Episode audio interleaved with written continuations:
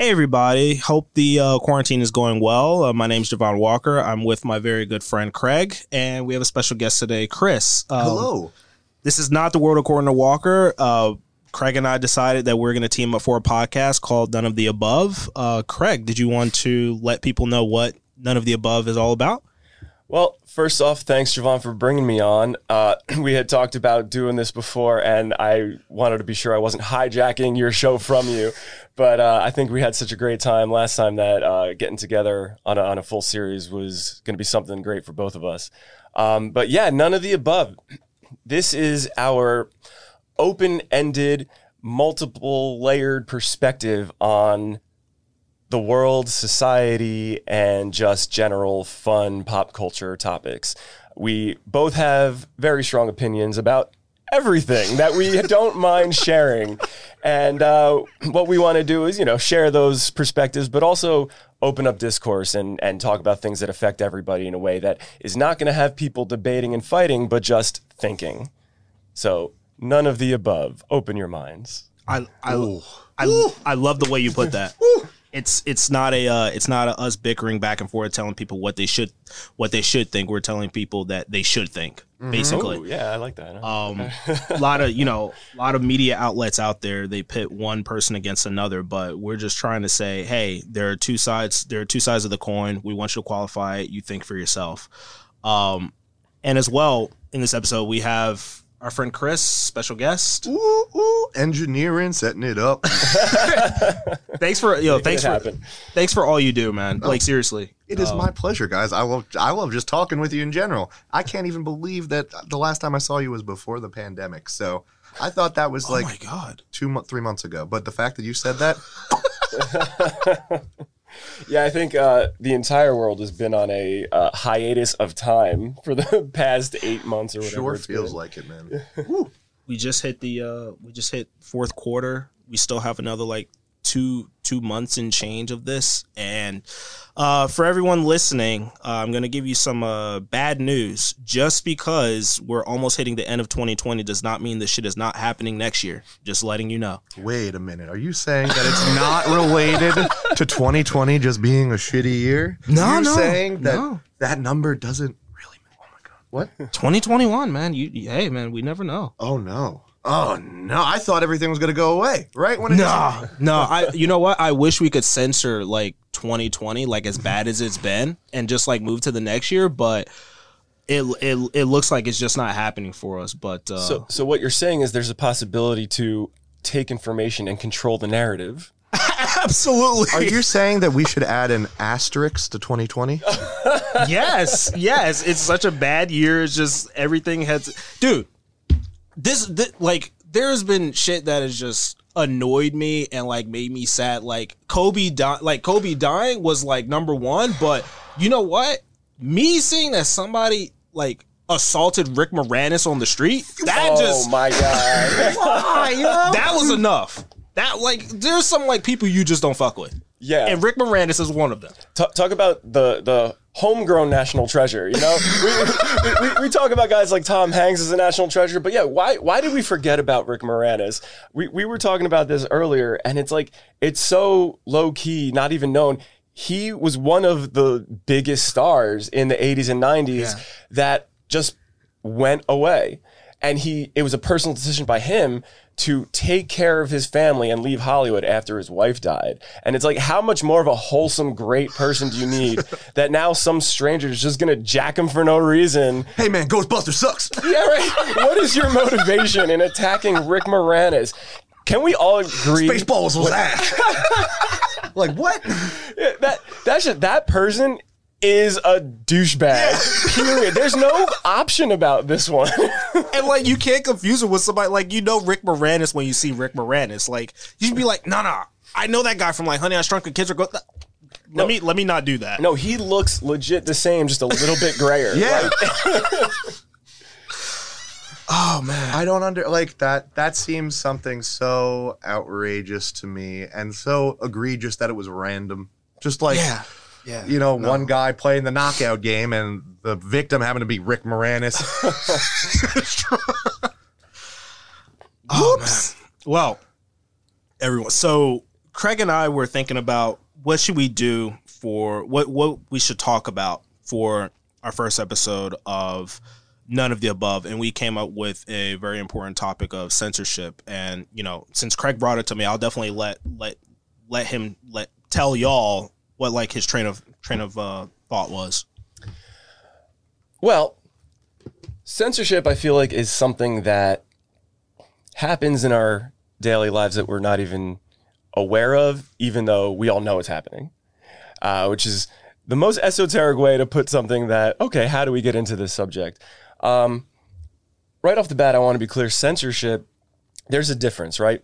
When you have public television that everyone is relegated to watching now, but we all love watching and, and we all make it a big part of our lives.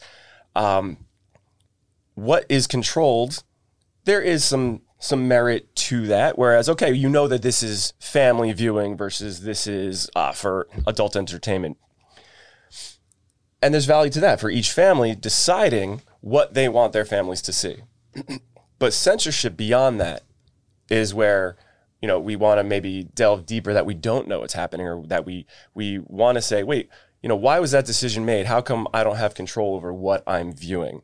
And that's what we wanted to get into. So of course the easiest way to to to begin the topic of censorship is getting into you know pop culture movies television uh, uh, and eventually even music but we we can definitely go beyond that. Um Yeah. you look like you want to say something. No, no. I'm like I'm kind of, I'm kind of like a little mind fuck because um even not even thinking about our even not not oh my god, not thinking about our conversation from last week, just somebody listening and they don't realize how much censorship that we have in this country. Um to compare it to other countries if they've seen movies from other countries, you know, some countries in the EU, maybe I mean, if you go to China, you really can't watch much, but like if you if you go to like France or Germany or you know most of the uh, developed countries in the EU, you'll see that they don't censor a lot. And um, from my you know from my travels there, I've seen that if you're curious about something, they're going to show you the the max of it. They're not going to show it to you in increments. Like they're going, they're if you're curious about something, they're going to show it to you. And it's like you want to ask yourself in the U.S. Am I seeing everything that should be seen? Like, is this a, is this the original content upon which it was supposed to be reflected back to me? And like in terms of mm-hmm. censorship, you know, you have to you make some kind of media piece. You depending on what kind of industry that you're in, you have to take it to the board or the the mythical people in the sky. The that- FCC, the MPAA, Yeah. the whoever happens to be rating content to decide if it's acceptable to be viewed by the public. Oh, so what you're saying is there is a government regulated organization or group of people that are just people like me and you and everybody that when they get together they decide well this is appropriate or not appropriate for the mass consumption and Using their own biases to curate what's good for your consumption, baby. That's it. I think that's the crux of it right there. So an artist creates something that they say, I want to deliver a message because this is how I view things. And, it, and there's something important that people will get a value out of. And then another group of people see it and go, uh, nope. So you're going to make it like this. And then they have to bow and win, uh, bow If and you uh, want this change. platform, you better make it like this or you're done. Exactly. Yeah. So, oh, if I want people to actually see anything of what I'm trying to display, then I better change my approach and change my message. Uh, there, you brought up the MPAA.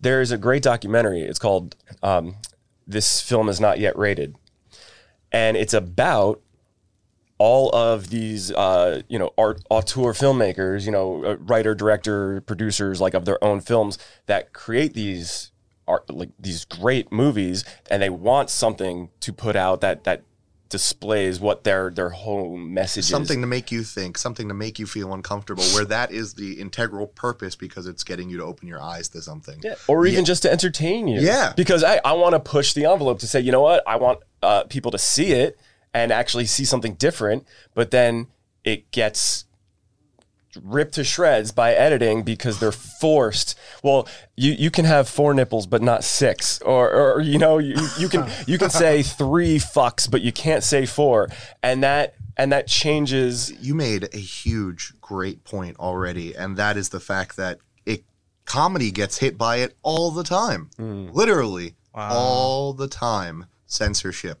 You know how they were re-released Anchorman 2 with 758 extra jokes? They were all It's an unreal number. Well, I know. So the re- I went to go see it for the re-release because I didn't get to see it the first time, oh, and let me say it was disappointing because mm. all that stuff was oversaturated, but it was the like rated R re-rated cut with extra stuff.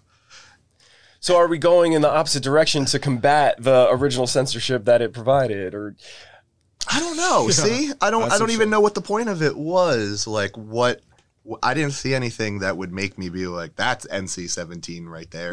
oh yeah, wait, wait a minute, that joke. Now I'm offended. You know? yep, that one crossed the line. Found it in the 753 other ones. Yeah, right. So, something snuck through. Now I'm a degenerate. That's funny.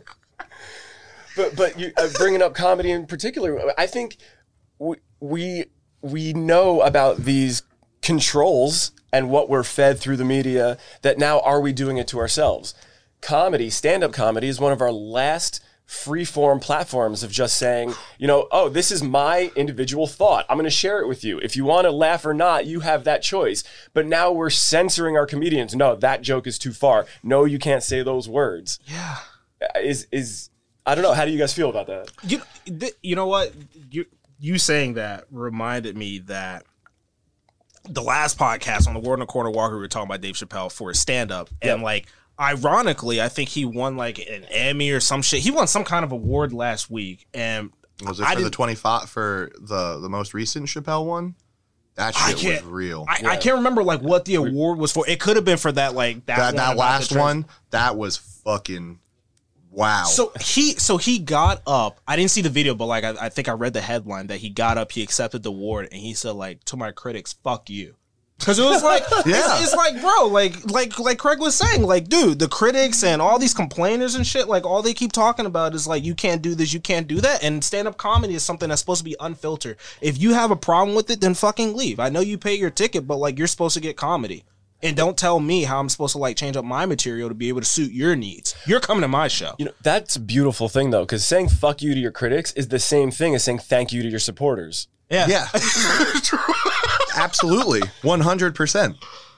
and like some you know some people they they're they're gonna have their content Could you imagine if Comedy Central was like, I don't think you should bring Rick James onto the show. He's too old. We shouldn't be making fun of him. He's about to pass. What are we going to do? Oh, man, I don't know if we want to say Prince is wearing a blouse and playing basketball with pancakes. Maybe we should fix it, Dave. What do you think? Yeah. Are you sure you want to have Wayne Brady say he's going to choke a bitch? you know what's like i was i was watching comedy central a couple months back and i don't know it might have been like seven o'clock in the afternoon or five o'clock and south park came on And, my like, God, they said shit.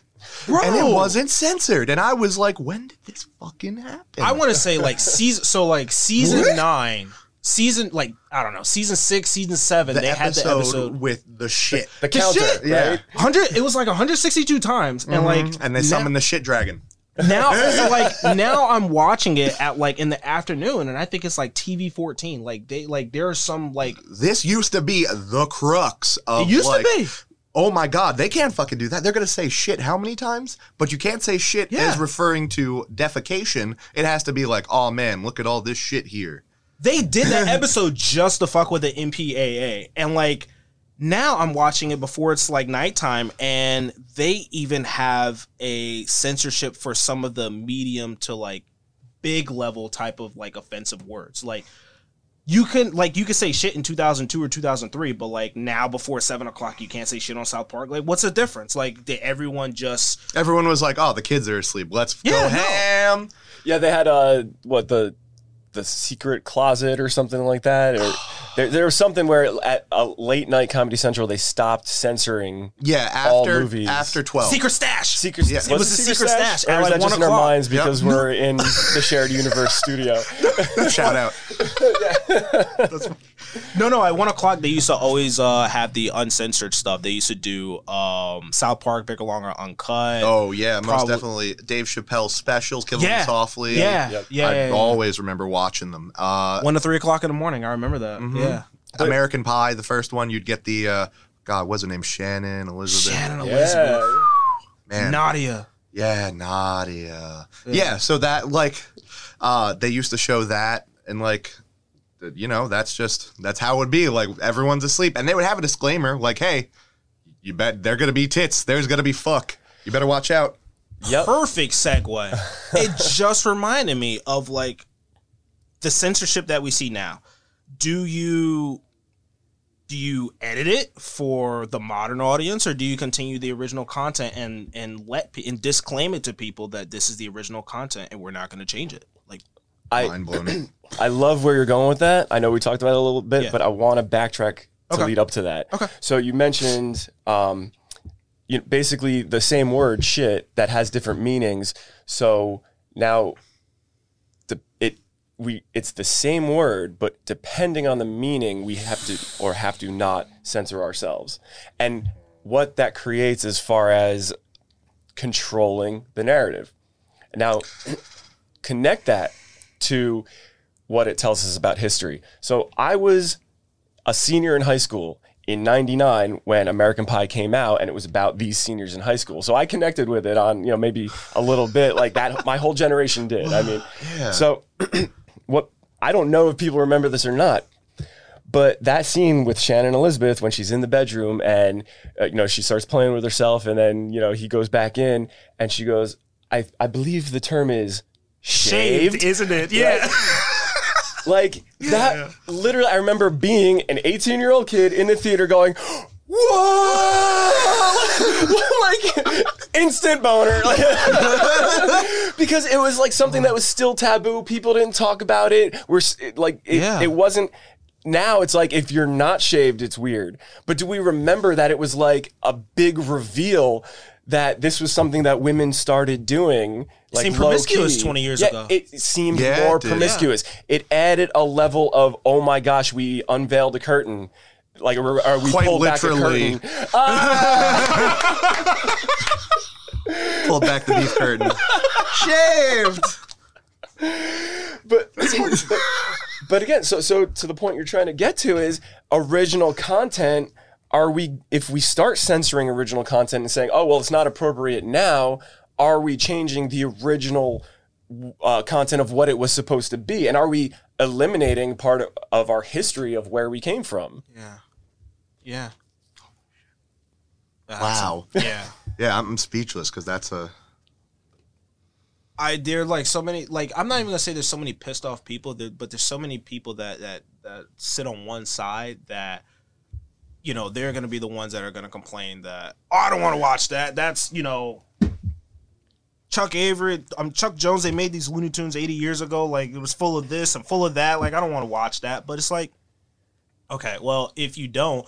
You're think of it like you're not promoting racism, but you're promoting what people thought 80 years ago. Like they might have been racist assholes, but like the point of the of the short is to like watch the cartoon. There might be some racist aspects in it, but are you really going to sacrifice the whole short to just not show people stuff? Well, can you pull out the value that the comedy provided and then also look at that one joke where you go, "Ooh, that stung a little bit." That that like maybe you need that. Maybe you need to see it and be like, "Yo, I'm uncomfortable with that joke," so that it's still pertinent. Whereas if we forget about it, it's topical and now we're saying, "Oh, well, I can just make those jokes because it doesn't really have any impact." But then when you see it, you go, "Oh shit, I don't like that joke." But let's move on because this other shit is funny and it's good art. Damn.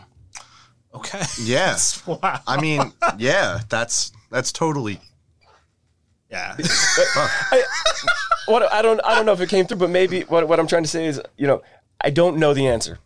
But No. the more we hide things and and try to tell people no it didn't happen, the more we say like you know, maybe we need to feel uncomfortable sometimes. Maybe get that will help us be more balanced. in the human condition, I think this is actually a great way to think of something introspectively. In this case, being disturbed or perturbed or you know made made uncomfortable is a part of the human condition for a reason because it teaches us something subconsciously.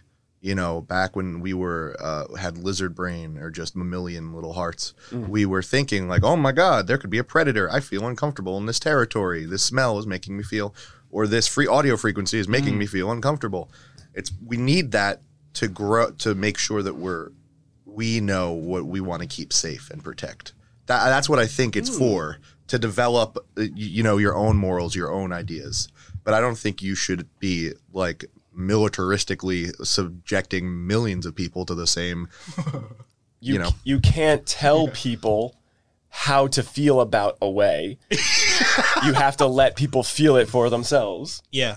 And the best way to do that is show things in its original content. Let people know that this is what was originally created.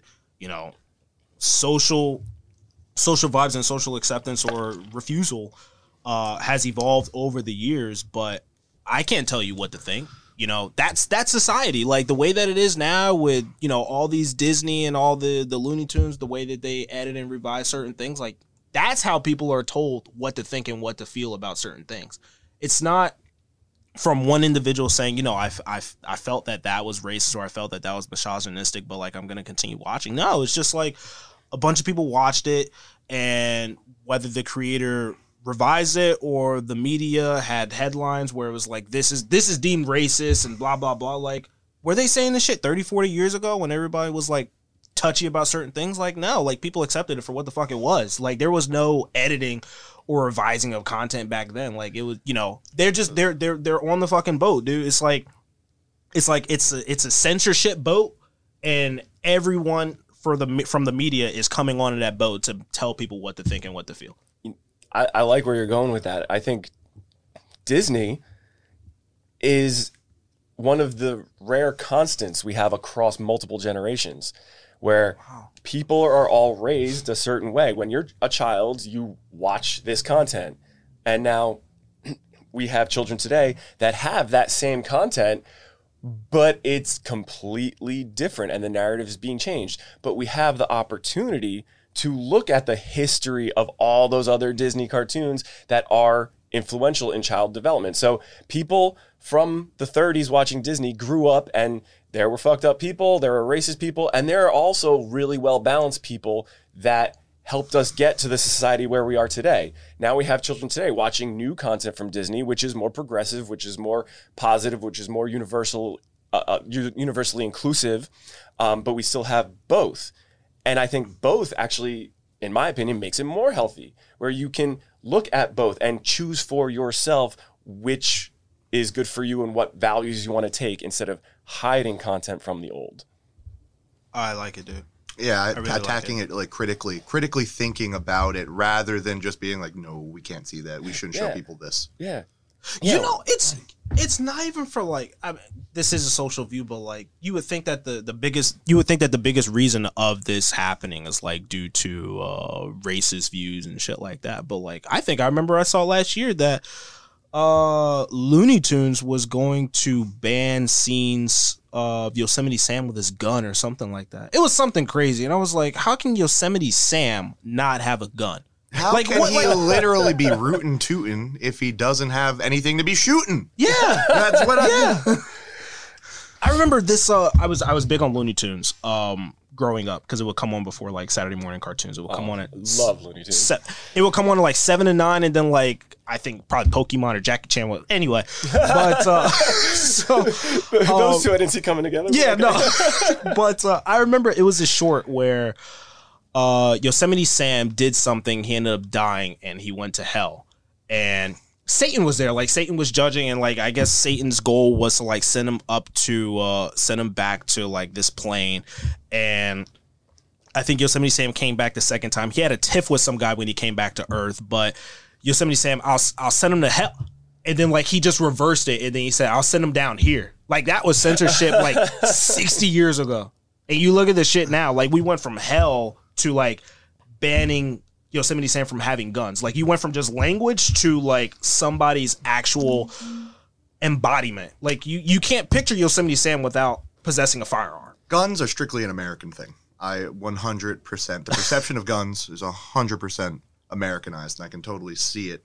Uh, so I think that it being integral to him, rather having it regardless, doesn't matter because guns are the biggest thing we've ever. That's our that's our god. That's our thing. yeah, that, that's the American thing. the What's your first foundation thing? of our country. Guns, baby. So I feel like us having to get rid of it is the uh, us going in the opposite direction because we have so much gun violence, because we have so many mass shootings and all this crazy shit before the pandemic that we Yeah. kind of forgot about. Yeah. And now, uh, you know, it used to happen every single day, which Yeah, was yeah. fucked up. So Well, schools being closed, there's no more opportunity, so we solved that problem. maybe we should just close everything. Yeah, Whoa! Are we No. going there already? Too real. it you know Too real. like it that it reminds me like coming back to uh Yosemite Sam sending not saying I'll send him to hell the envelope being pushed you see the censorship and nowadays like it pisses me off when I'm thinking about this but like you see that Yosemite Sam was banned for saying hell in the 50s or the 40s whenever that short came out and you look at Marilyn Monroe movies, right? You look at counterculture. You look at like the way that the envelope like pushed, and you see like Nadia in 1999, like talking about like shaved, shaved or bush, right?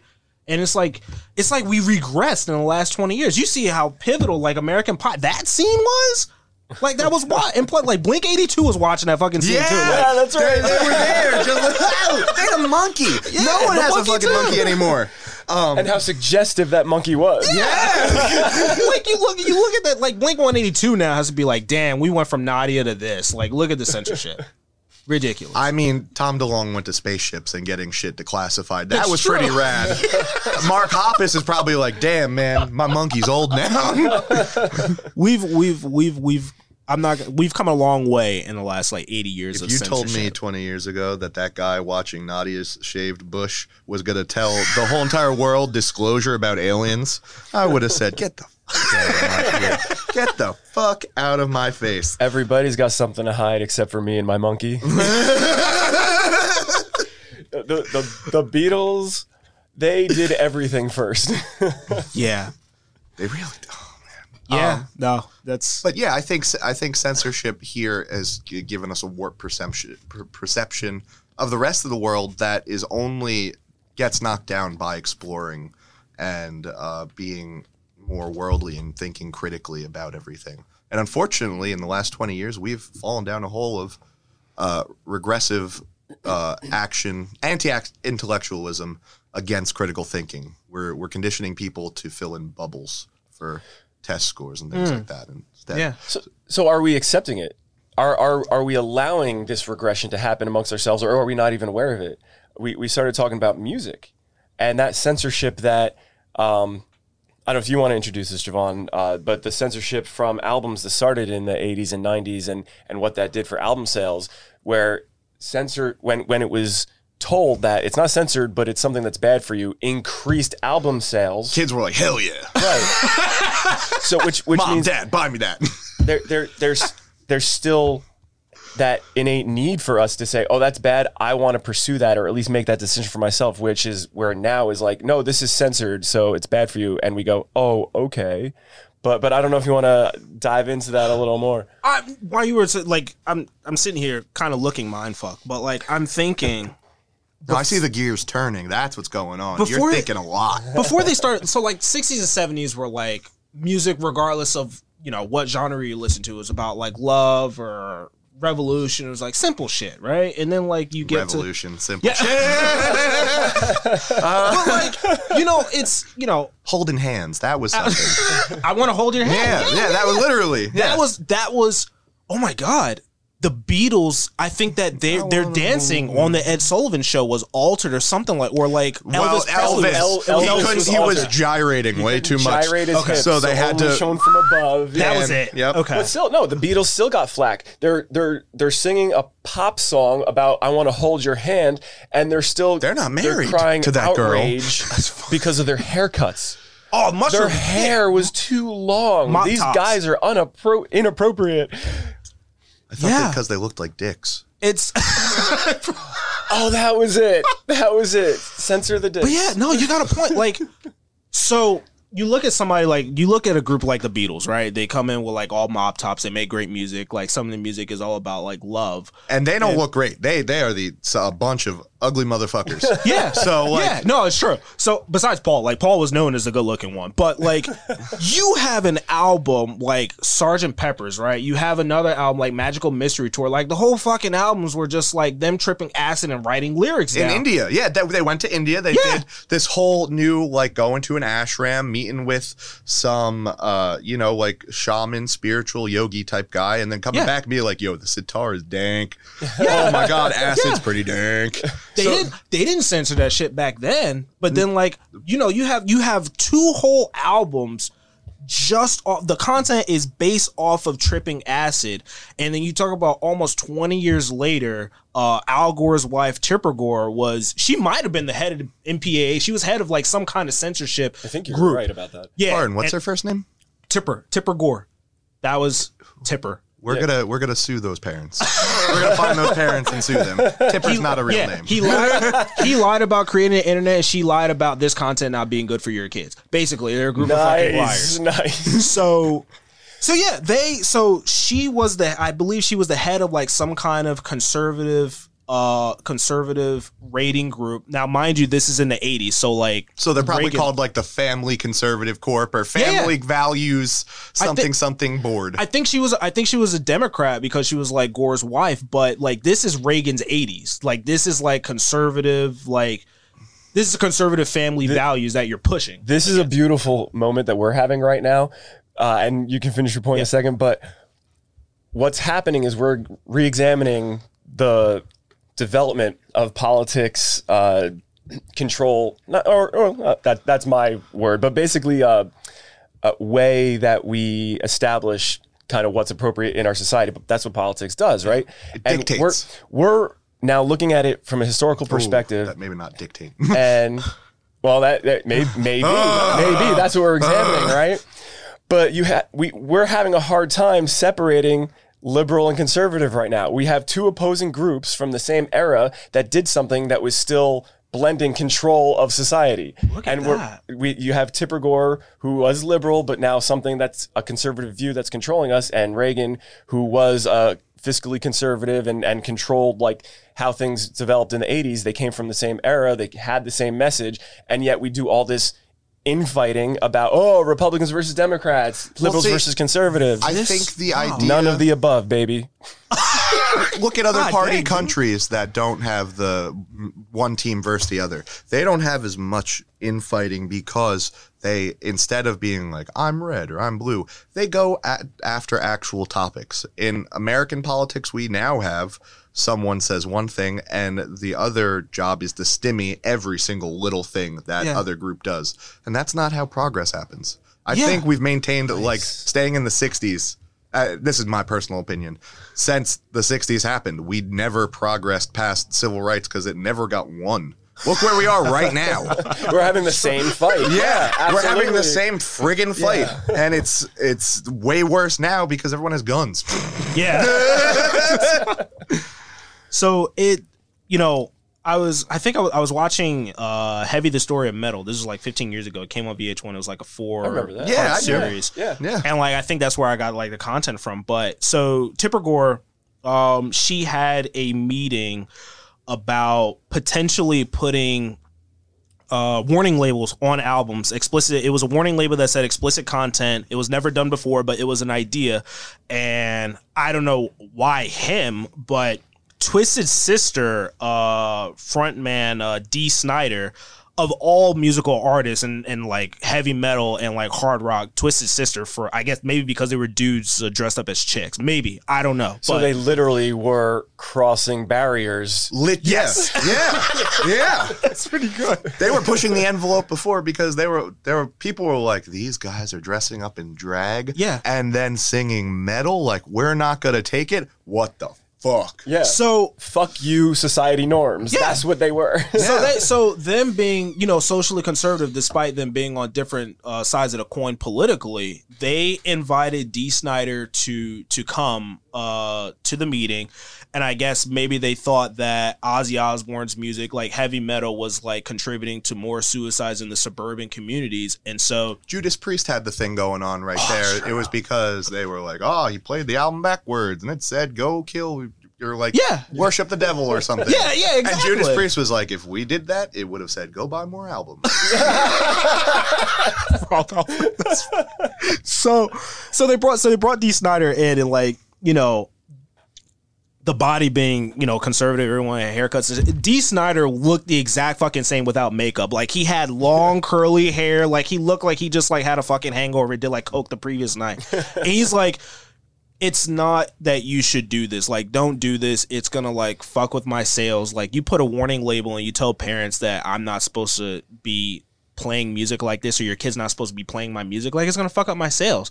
And immediately after that, or over time, it turned out that more album sales happened because kids were like I guess Craig alluded to earlier that kids were consuming something that they had no business like listening to or watching like it made them have a desire to watch something that was forbidden to them and like you look at all the all the warning labels like this is just like classic rock but like could you imagine if NWA straight out of Compton did have a fucking like explicit content. Like, is this supposed to be like Barney music? I'm oh supposed to man, listen to? Could you yo, imagine this that? is gonna be Barney music. I'm gonna play Yeah. this my kids. Hell yeah. if there was no explicit content, like, do you think NWA would have made the Rock and Roll Hall of Fame?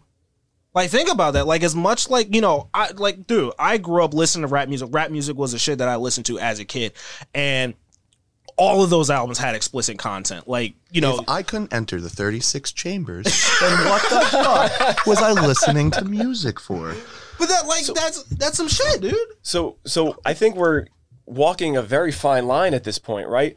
We're looking at the creator of content that has a warning label saying, "Look, this is bad for you, but you make your own decision." Versus this is bad for you, you have to edit it before you release it.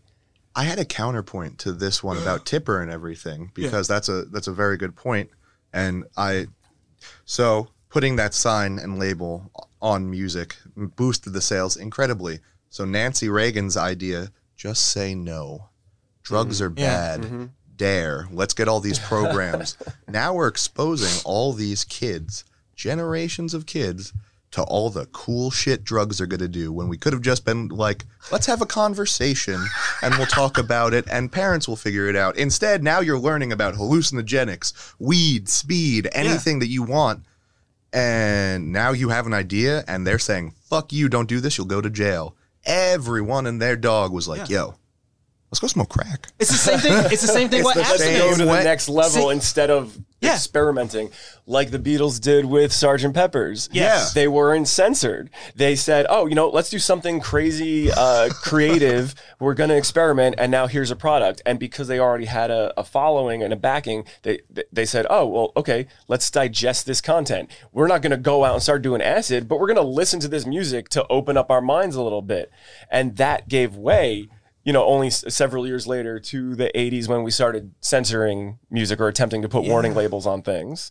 So now we've kind of maybe not progress or regress, but we're like cyclical. Yeah, that's what I feel like. It's it seems like the uh, we're playing whack a mole. Yeah. Damn. We're, we're, playing, analogy. we're really playing whack a mole. Which one's gonna pop up, right?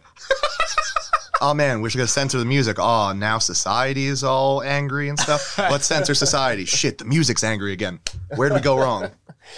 So, No, no, go ahead. okay. To- total tangent, but since it just happened, I, I do want to give a quick uh, rest in peace shout out to Eddie Van Halen. Oh yeah. a You got me. true artist and craftsman who was self-taught on the guitar and he invented a style of playing. Now here's the crazy part. It, it's a, it's a known story, but I don't know if you guys are aware that you know, he when he was originally in concert in their first early uh, Van Halen's career in performances, when he would get to the solo, he would turn around to play that special style of hammering the neck of the guitar uh, instead of plucking. So tapping and uh, I'm a guitarist. I've been Oh, playing for awesome. 15 years. So what happened is Eddie Van Halen was super duper jealous of a jazz player called Allan Holdsworth, who could play with all four of his fingers fine. Eddie was like, "Fuck you! I can't do that. I'm going to play with eight of them. And he was like, I'm going to tap and we're going to do percussive things. And it was just to be flashy and things like that. So he was a beautiful artist at the same time, a raging prick. He stopped listening to music in 1983. His last album was Peter Gabriel. He's only listened to his stuff since then. He was self taught. Wow. But uh, a lot of the things came out of jealousy or envy for him. Wow. Uh, He only did cocaine to keep making up ideas, and then he would drink because it would stunt his inhibition, and he would do stuff that he wouldn't have thought to do before. So it came, it came and was like a fuck myself. I want to do better than me, and it kept him to constantly tinker and great. Create these new things that revolutionized the sound of his amp alone. He was tinkering it with it till the day he died. And the 6505, the 5150, they all sound beautiful. um, but yeah, he one of those artists that you know he literally did that. It it would turn away just because he didn't want people taking this technique. Right. D- Dave So he- Mustaine would do the same thing in Megadeth, where he would actually tune down a quarter step instead of like actual regular tuning, so no one could play his music and he could still f- play forward. Really? Yeah, everyone was tuned a quarter step down, but it's just it that's unreasonable. Yeah. Yeah, Why, why wouldn't you want people to take what you're doing and make it bigger and better and grow? And Yeah. But would you say that he was censoring himself as an artist, or was it a method to progress? think, ooh, Damn. damn, instilling your own problems to overcome them. That's pretty good. Yeah, That's pretty good. shit. Yeah, no, I don't want people fucking with my style like I'm doing this, and I don't want people to replicate it. And I mean, to a degree, maybe that's why it's very few people that can uh, be on par with an Eddie Van Halen. Maybe because he censored himself. You know, like Because he was so hard on himself constantly yeah, that he just had to make himself better, regardless of the means. And I mean, unfortunately, the guy was taken very young, 65 with mm-hmm. throat cancer. That, Yeah. maybe he was just like, I don't think I can keep doing this and keep building. And maybe, you know, Did it to himself yeah, over time, obviously not like you know Mhm. suicide or anything, but but put himself in a position. To Yeah. Say, okay, I'm gonna I'm gonna bow out on my own terms. hmm all right. Comparison. You look at it, Eddie Van Halen. I didn't know that he uh he would he would turn around like at the beginning of uh, Van Halen and like play the guitar, eruption. Yeah. oh my god, Or take a kink song and put it right after. Yeah, yeah, yeah. that's pretty. But Wh- like Which you- now people hear that And they're like, who of- the fuck are the Yeah. kinks? yeah. But also, they, they they some people that you know when you play it on the radio, people go, "Wait, what's that that new intro to you? You really got me." Where's the distortion? yeah, you know, I will I will say like I do love Eruption. I do I do love. Um, damn, I forgot the. There's a there's a name for that uh that solo before um Pretty Woman, but like their cover of Pretty Woman. oh, Like, I, love that part. That, It's- that makes the rest of the song. Yeah, no, it does. And you know what? Or his part and beat it. That was Yeah. fucking crazy. He did that in one take. He Yeah. walked You in. serious? Oh, yeah, yeah. 15 minutes. Fucking. blah, blah, blah, blah, blah. But he, he didn't even want credit for it. Yeah. Like it came out like what 15 years later that that was him. Mm-hmm. And then when you hear it, you go, "How did we not fucking know that that was Van Halen?" Huh. only one person does that, and they only sound. No, must be some studio Yeah. session Oh, guy. You're right. So so you you brought up that uh that fact about him turning away and playing guitar, but like compare that to Hendrix, right? Another innovative, very influential guitarist. Like he played in front of people. He would play with his fucking teeth and act like it was nothing. Like people they replicated to this day. They can't get on the level, but like you know, you look at you look at one guitar, guitarist A, the guitarist A turns around like has great solos, and then guitarist B is like so free, so out, like wants everyone to see what I he's want doing. everyone to see. it. Yeah. Yeah. that's you know that's that that's a that's a serious contrast to one another. Like they're both innovative and influential guitarists, but like you see, one is just you know go with the flow and let everyone see, and then the other one just starts out as you know private, doesn't want anybody to kind of take his you know step. I think that was cocksuredness on his part, and I think Jimmy was like, "Everyone knows how big this log is. Check out my guitar." so that I don't know per- personally, but I think they each got their own ways because Jimi Hendrix did the same thing with that Bob Dylan song. He took All Oh Along the Watchtower and made it his own. It's my favorite song of all time. Like I no know- I know joke. Dylan you. plays it like the Which Jimi Hendrix version now because of how well he did it. He was Yeah. like, I gave that song to him. And Yeah. That, that that's also an impressive thing when artists amongst themselves can be like, yeah, I might have written it, but artists do write things for other artists, right? So now you have something where, oh no, I played it as I wrote it, and but yet this artist did it better, so now it's his. Their interpretation of it is more like Nine Inch Nails and Johnny Cash. Uh, yep. Hurt. That, that was gonna bring up that same example. That that's another one, very Yeah. rare, but where the creator says, you know what, that's not mine anymore. it's just that good. Yeah, I mean, I think that uh, I couldn't believe it just sounds like a Johnny Cash song. I would have never known that it was like a Trent Reznor, I'm delivering pizzas and I'm Yeah. sad song. you can have my kingdom of squirt. um, like, uh, but yeah, I, I think that that in itself is a pretty big revolutionary uh, way of thinking and kind of co-opting something without uh I'm struggling for words here. Without like, this is mine, fuck you. You wrote this, I wrote this. This is more of like, let's share this idea and build it up together. When you see that kind of genius, that that's the only way you should be. Where you invite it. when when you put something that you created out into the world instead of trying to hold on to it and own it now you gave it to the world you gave a gift to the world and if someone develops from it and makes the world better being okay to say you know what? It's the world is better off for it because now it's out there. So now say someone, say some uh, faceless uh, board says, fuck your art, you have to change it because we don't like how it's going to make people think or feel. wow. Now- way to bring it back. Way to bring it back chris. Now I got a question. Instead of now, would you say like a board, right? You mean like a, Like a committee, like a few people. a committee, right? So let's say something like the the state government, the federal government, so in terms of like book burning, right? They say you shouldn't be reading this. This is bad for you, or you're gonna think this certain way, or you might do these certain things. Like what? Like what's your take on on on? This book has numbers for title 1980. Fuck it, throw in the fire. yeah, we don't need that one. Fahrenheit 450. Fuck that one in the fire. You guys don't need that. I feel like that is the first step to fascism. That is a fascist way to deal with things. You're rewriting. Literally. Yeah, literally but uh, yeah the, the nazis burned books kim jong-un burn books. censors what his public is allowed to view, read, see because he, In Myanmar, they burn the Quran because they don't want the Muslims there.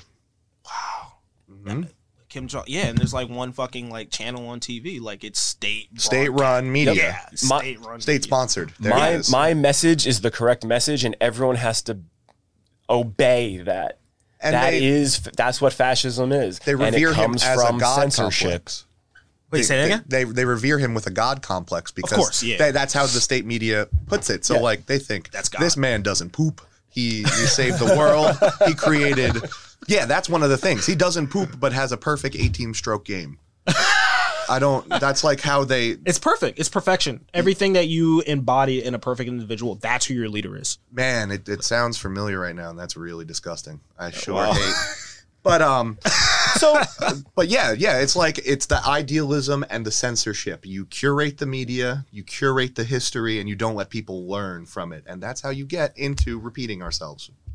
So awesome, awesome. Because uh, my my wife, who i- uh, was a social studies teacher, she's moved into English now, but uh, she was teaching her kids about you know ancient Chinese uh, civilizations, and she was mentioning to me, I hope I'm getting the name right, uh, Qin Shang. Uh, I'm Xing Shang Pi? Oh, no, Wandi Qin Qin Shang Wandi, which is I think the uh, the dynasty that actually where we get the name China from.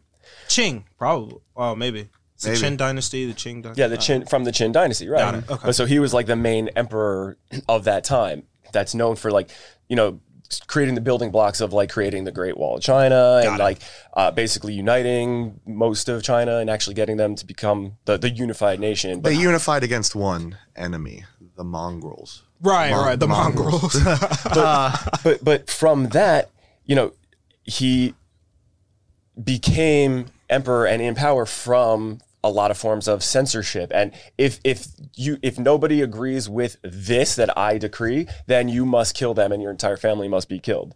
So you have a great society that was created, which is thousands of years or a thousand years later, that to the great nation that it is now versus well, he was a dictator that's comparable to Hitler. So it's like Yeah. He was the building blocks to the the Great Wall of China and to fascism in general. You suppress free thinking, like basically, regardless of what generation, what year, what decade. what- Monarchies have yeah. done it for gen. You know, it's exactly how human civilization's gone from pharaohs to Greek emperors to, you know, the Hitlers and Mussolinis of the world. It, it's the same type of idea, and it's because people aren't being uh, thought to get critical thinking of history. You know, no one's critically thinking about history anymore. Yeah. Yeah. So, Wow. but having both sides of it enables us to examine, well, these things are good for society. These things are bad for society, but how do we differentiate them? How do we separate them? Can we have one without the other? I'm just throwing it out there. Did Hitler do good things for Germany? I don't think there'd be an Autobahn without Hitler. I don't think so. The, I think I don't, know. He was elected. That's exactly. He was bringing the people out of, out of poverty, poverty, but yep, using and made them industrial. the Jewish community as the cheetle. Did you like? Did you not establish? Uh, well, it's kind of comparable to uh, to FDR. Did you not establish? Uh, federal, did you not create a lot of federal jobs and put people back to work? Did you not do that? Was that not the New Deal? Was there not like conservation public works projects? Did Hitler not, you know, tell people we have to have a federal highway system, you know, for better transportation? There are a lot of people that live in the country and stuff like that. And we need people to get back to work. Like, of course, you're always gonna find a dick that wants to blame like one or a couple like ethnic groups. Like, yeah, the bad definitely outweighed the good. Like, Oh no, it's not about whether or not the ends justify the means. Yeah, yeah, yeah. It's about were there good things in entangled into that. yeah, Can can we have a a reasonable discourse about evaluating what it did for history? Yeah, that, that's more of the course. question. Yeah. yeah. And I I mean, yeah, I Ooh. Ooh. Throw- Okay, but then now let's fast forward and kind of bring it back to censorship. What are we doing to ourselves right now in America? I've got one, and I've got a great example of right now in America. The War of Northern Aggression. Do you know what that is? Is that the Civil War versus? Damn Oh, right. it's the War. Civil War. And that's how they teach it anywhere past Delaware. That's I'm from Georgia. Like I used to live in Georgia, so like when you said War of Northern Aggression, I'm like something just clicked off in my head. Like, yeah, no, that's that's That's the biggest form of censorship. What did they fight for? States' rights. They're fucking they're fucking taxes. They're telling us we can't keep our slaves. Like they're telling us like what to think. You know, wh- like- States' rights. yeah, But separated. Yeah. Unfortunately, every one of the constitutions that they said to secede from the, to for the CSA was, oh, we want slaves. We need slaves because that saves our economy. So we got to have slaves. Fuck you guys in the North. and people buy the shit up. Yeah, but people say, oh, state rights, state rights. Because now it's just taught as state rights. It's never the full fucking document that says what state rights. So Yeah. active censorship right there. Now we have a f- completely diversified. We're changing reality for different sections of the country. You, I don't I don't even know if this is on the same topic or not on the same topic. So, something like the Constitution, right? Mhm. Hollow document.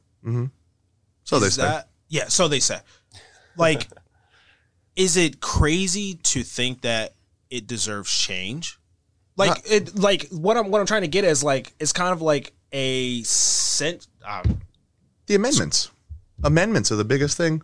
That's the whole like the beauty of the Constitution. We can amend things. We amend Yeah. the thirteenth. Con, you know, the Thirteenth Amendment was so that people could vote. yeah You know, we freed slaves out of that because in the Constitution originally it was like everyone deserves slaves. Fuck, you know. I don't honestly don't know where i was going with that it's like I, i'm trying to think because like you know But like the, con- Constitution is made to be changed. Our whole our whole like n- civilization as United States was asking for more Yeah. than we were given. And that's what we did. We wanted representation to our taxation. We came over here and said, fuck you guys. That's how, you know, literally how we started. So the founding fathers had some good ideas. But they weren't all perfect. they they were smart enough to know that we're creating something that needs to be further progressed and developed. Whereas if we say, "Oh, well, that's a closed-ended document," and you know what, now we have to start putting restrictions on things, we're That's- closing that's what- ourselves from further progression. That's what I was somewhat getting at. Like you look at the Constitution, like there's so many interpretations of certain things, right? Where it's like that those are kind of like restrictions on on the, on our civil liberties. You know, if you think that it's such a hollow document that it can't be altered, and there's only one way of thinking to interpret the Constitution, like that's just wrong in That's itself. wrong. It's like it's self-restricting. You know, That's literally reading the document wrong. yeah, Exactly. That you are literally taking the document and being like, huh, good thing I can't read. yeah.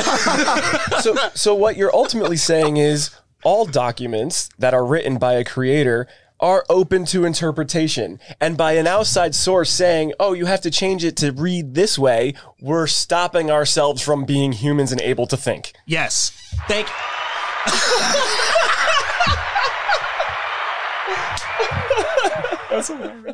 Well played well played I like I came up with that and I was like, uh, I feel like I'm like digging a rabbit hole with this, but like, no, I'm glad you you you two somewhat got me. Like, I, I'm glad y'all. Yeah, I'm picking up what you're putting down. I'm Yeah. I'm smelling what you're stepping in. you know what you opened a door that we didn't know we were getting to and we got there I appreciate it. No, no, I appreciate it. Um, yeah, dude. So, who knows? It's uh, make your own. Uh, I'm not wrapping up or anything. Like, it's just It's a choose your own adventure type. yes. It really is like one of those books. Now I have to change, to like turn to book ta page 255 to see where I want this progression to go. uh, interesting about choose your own adventure. Um, I'm going to take it off in a in a different direction that we Yeah. discussed ahead of time, but I don't see a segue happening, so fuck it. Have at it. but uh, we, you know, I, I'm still reeling over last night's loss uh, to the Yankees, and so. I, but I, I, I will relate anything to baseball. So you say, Craig, how are you going to make censorship about baseball? uh, but I'll I'll tell Very you very easily. but uh, you know, I I read an article recently uh, on ESPN, and uh, they were comparing something that George Springer, uh, a member of the Houston Astros, did in the playoffs this year. And uh, to to make a, a, a quick explanation, so everyone's on board, uh, he hit two home runs in a game, which he ended up tying some sort of Babe Ruth multi home run game. And right away, we're putting the big babe. that, that The babe. that's a name. Yeah. He, he didn't just break records, he created standards. Mr. fucking oh baseball. Oh my God, you're 100 percent right. Yeah. yeah, he, he when he hit the first time he hit 40 home runs, no other team in the league had hit 40 home runs. So when he hit 60 home runs, like it it's not They actually had to check if he was an android. yeah, right. this can't happen So- again. Yeah. Yeah. So, so George Springer, um, who's just another player on a on a good team, whether they cheated or not, which they did, but he's just another good player on a playoff In team. contention for the world, you know, for the Sure. World Series. Sure. Sure. Yeah. But when you start talking about postseason records, you're leaving out specific statistics that change the narrative of the comparison. So back then, when Babe Ruth would get to the postseason, they went from winning the division right to the World Series. There, you win the pennant when you win your division, the end of the regular season. So there's a total, the entire That postseason. doesn't sound like regular baseball right now. What? But you're saying it's different from 100 years ago? Get the fuck out. things happen like that. So, so world the World Series was four to seven games, but the postseason now four or five rounds, it's anywhere from a minimum of eleven games to as much as twenty games. So if you make it to the playoffs four years, it's eighty games right there, as opposed to So you're already contending for the record regardless at that point because you're comparing apples to oranges, right? right when, when you're comparing number of things. Yeah. if you have more opportunity by five times as much, you're gonna have that much more opportunity to hit that many home runs, as opposed to saying, you know, letting it stand for the uh, era that it's in. But it's it's just a narrative we create to say, oh, you should pay attention to this because it's happening now, and we need you to uh, buy more tickets and sell more shares on our on our network. We need And- you to react. That's right. the thing. Yeah. Right. It's all Yeah, about yeah. making reaction. That's all it ever is. So if we put something outrageous, outlandish, or something like that, Yeah. I, I'm trying to get a reaction back, right? So censoring that, So- or censoring it to make a reaction, a fake reaction, Hmm. some type of fake news, if you will. I think, I think that uh, you know, it, it's hard to make like it should be split up into eras, or it should be, at least be noted. Like this is how it went back then, and that's why this record stands here. It's not like now you have five rounds to play through. exactly. Yeah, you you you kind of like uh you brought me to a uh, good example. So Whitey Ford ironically died yesterday. Right? And he probably has the most wins of any World Series pitcher. I'm I'm Yes. probably sure of that. Yes. I don't know what the wins are, but we grew up as Yankee fans and now because the the World Series is not just the World Series, it's all the postseason. Now you'll probably see Andy Pettitte probably has the most wins of postseason, right? Right. And now you're comparing between Whitey Ford only played in the World Series. There were 154 games, and then whoever was the top of the pennant, you went to the World Series to face the NL and vice versa. So Whitey Ford could have could have won maybe I don't know 10, 15 games in in the World Series, and that counted as a postseason back in the 50s and the 60s. But Andy Pettitte played in the ALDS, he played in the ALCS, he played in the World Series. Throughout all those series and all the times the Yankees went to the postseason, he might have eclipsed Whitey Ford's record. But I have to say that Andy Pettitte is probably more impressive because he had more rounds to go through. But it's like it's comparing apples and oranges. Yeah. Because Whitey Ford only put, could have played in like 50, 60 games throughout all of his World Series. Andy Pettitte could have played in like half of a season, if not more, in all his postseason games. Uh, well, I mean, pitchers don't play as many. Oh, that's true. But, Yeah, but you're right. Derek Jeter literally has a full season's worth of games played in the postseason. That's crazy. That's Yeah. crazy. And when you, and you when you look at his postseason numbers, that stands up with any MVP season for any player in history. So like that's how good he was in the playoffs. But I digress. Um, it's you're right to celebrate Andy Pettitte for being an amazing, consistent pitcher for that long in the playoffs. But as long as you don't keep it as one record, as long as you have. Uh, Whitey Ford has the World Series record. Andy Pettitte has the postseason record. As long as they're different records, right? Yeah. Here's okay. Now I'm I'm curious for your uh for your uh, opinion on this. Babe Ruth might have been the first person to hit three home runs in a postseason game. I I don't know. It might be. Reggie Jackson did it. Uh, Pablo Sandoval did it, and so Albert Pujols, right? Now, three of those hit. Three of those four hit three postseason home runs within one game. I'm sorry. Yeah, Three, three home four, runs. all of them, game. all of them, all four of them hit three ho- home runs in one game. Right? Right. Reggie Jackson did it on three straight pitches. Yes. Right? And in the World Series. And in the World Series, they all they all did it in World Series, but like Reggie Jackson did it on three straight pitches. Mm-hmm. Like every all those other three, like they had to take pitches, they had to select pitches, which And- ones to hit, and three separate pitchers. and three separate pitchers. Thank you. Like, wow. that's that's some you know most of the time you hear like people hitting like three home runs in a postseason game like you know if I'm not saying censorship but definitely give credit where credit is due you pick the one pitch that comes after another and you swing at it and you hit it out of the park Yeah. Nobody's denying any of the talent that it takes to make that happen. If four, four players in history did it, period. Okay, that, Yeah. that's something. yeah yeah But can we take the stats away and just recognize the performance of Reggie Jackson and just say, like, that that is something that just is not comparable. Like, No, not at all. you can't do that like f- three separate pitchers that know that should know you like know the way that you swing and where you hit it at and you still hit all three All of those of pitches and I think the what I read I could be wrong, but the night before was like game five, and maybe the reliever pitched to Reggie Jackson. He hit that out of the park. So apparently he hit four straight, four straight swings he had. He had four straight home runs.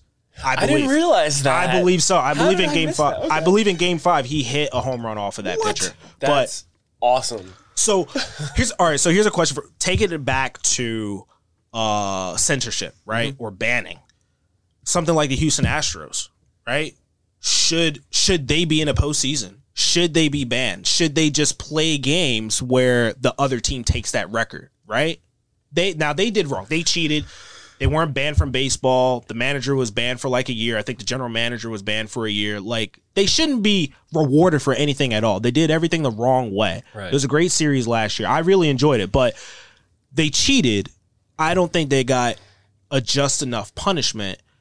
I would think that some kind of ban would be in place. Like, how can you make it to the playoffs after you cheated to win the the the the big the big Kahuna the previous year? I agree with the sentiment and what you're saying. They should feel bad. Personally, you played bad and you should feel bad. um, but the what the, the problem is that Major League Baseball dropped the ball on that decision. Once the decision comes down, okay, they're playing moving forward, they're playing within the the confines of the decision. So they agreed that this would be the extent of the punishment. The punishment didn't happen, that they're still eligible to be a team. We have to move forward and allow that team to play. So following the rules, following decisions of the organization, there's nothing else you can do about changing that statistic. But can you disagree with that decision? Absolutely, which I do. But Would you would you have taken it that far?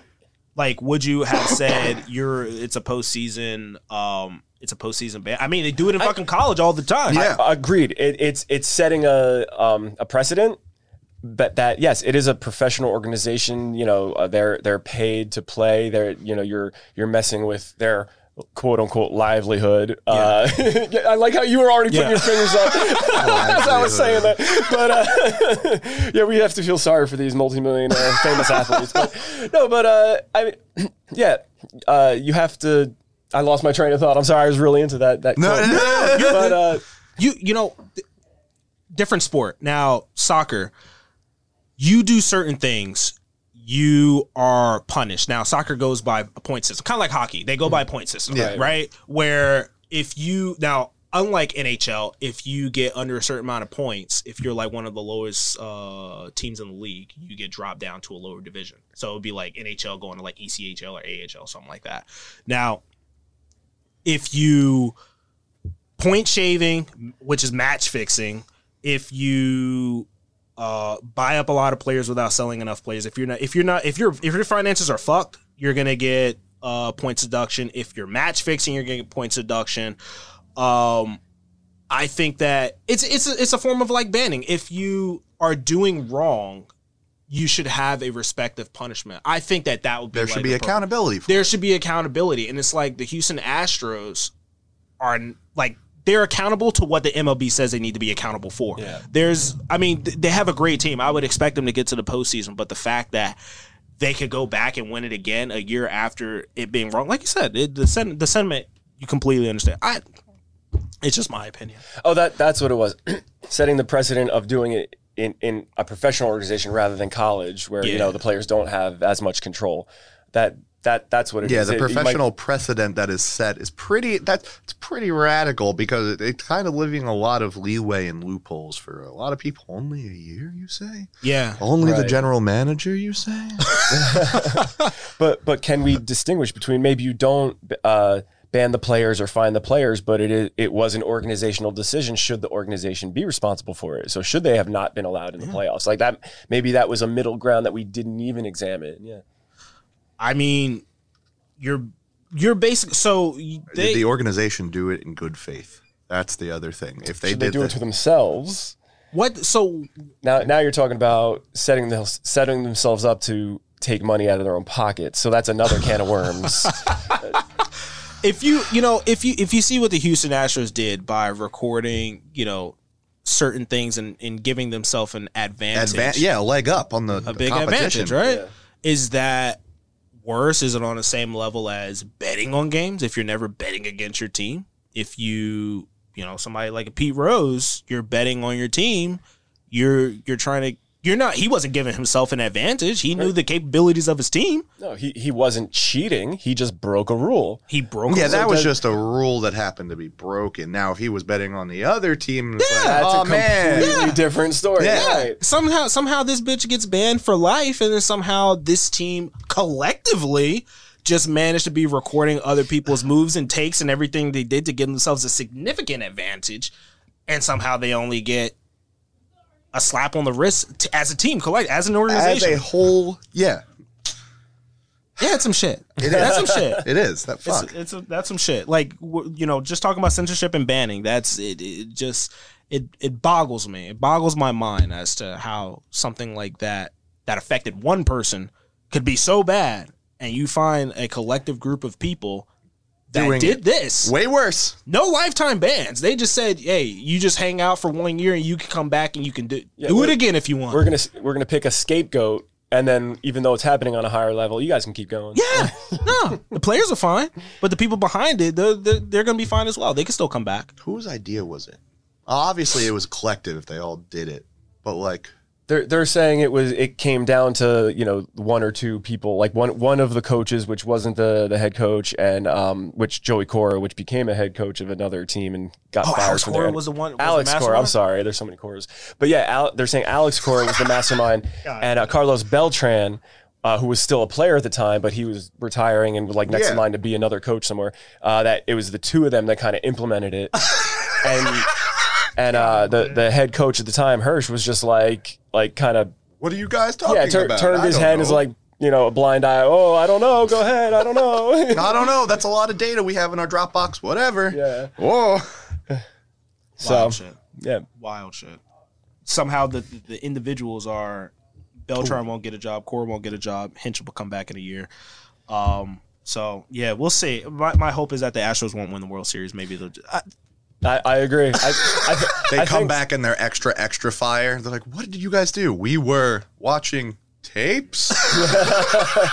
I, I think we just have to you know w- cleanse our palates and root for the Dodgers at this point.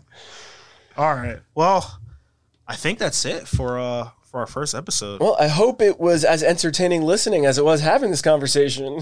Yes. yeah, I, I, I was having fun listening and talking. Thanks so much, Chris, for being a special guest. My pleasure, guys. This was awesome. Absolutely. Thank you, Craig, for being a great co-host. Thanks, Javahn, for agreeing to allow me to do this. our last thing I'm going to say, everyone, is during this uh, during this episode. Besides talking about the Houston Astros and what I thought, we're not telling you how to think. We're telling you to think for yourselves. We're just giving you the information out Just a disclaimer. That's yes. Just, just letting you know. All right, everyone. guys. Talk to you later. Thank you.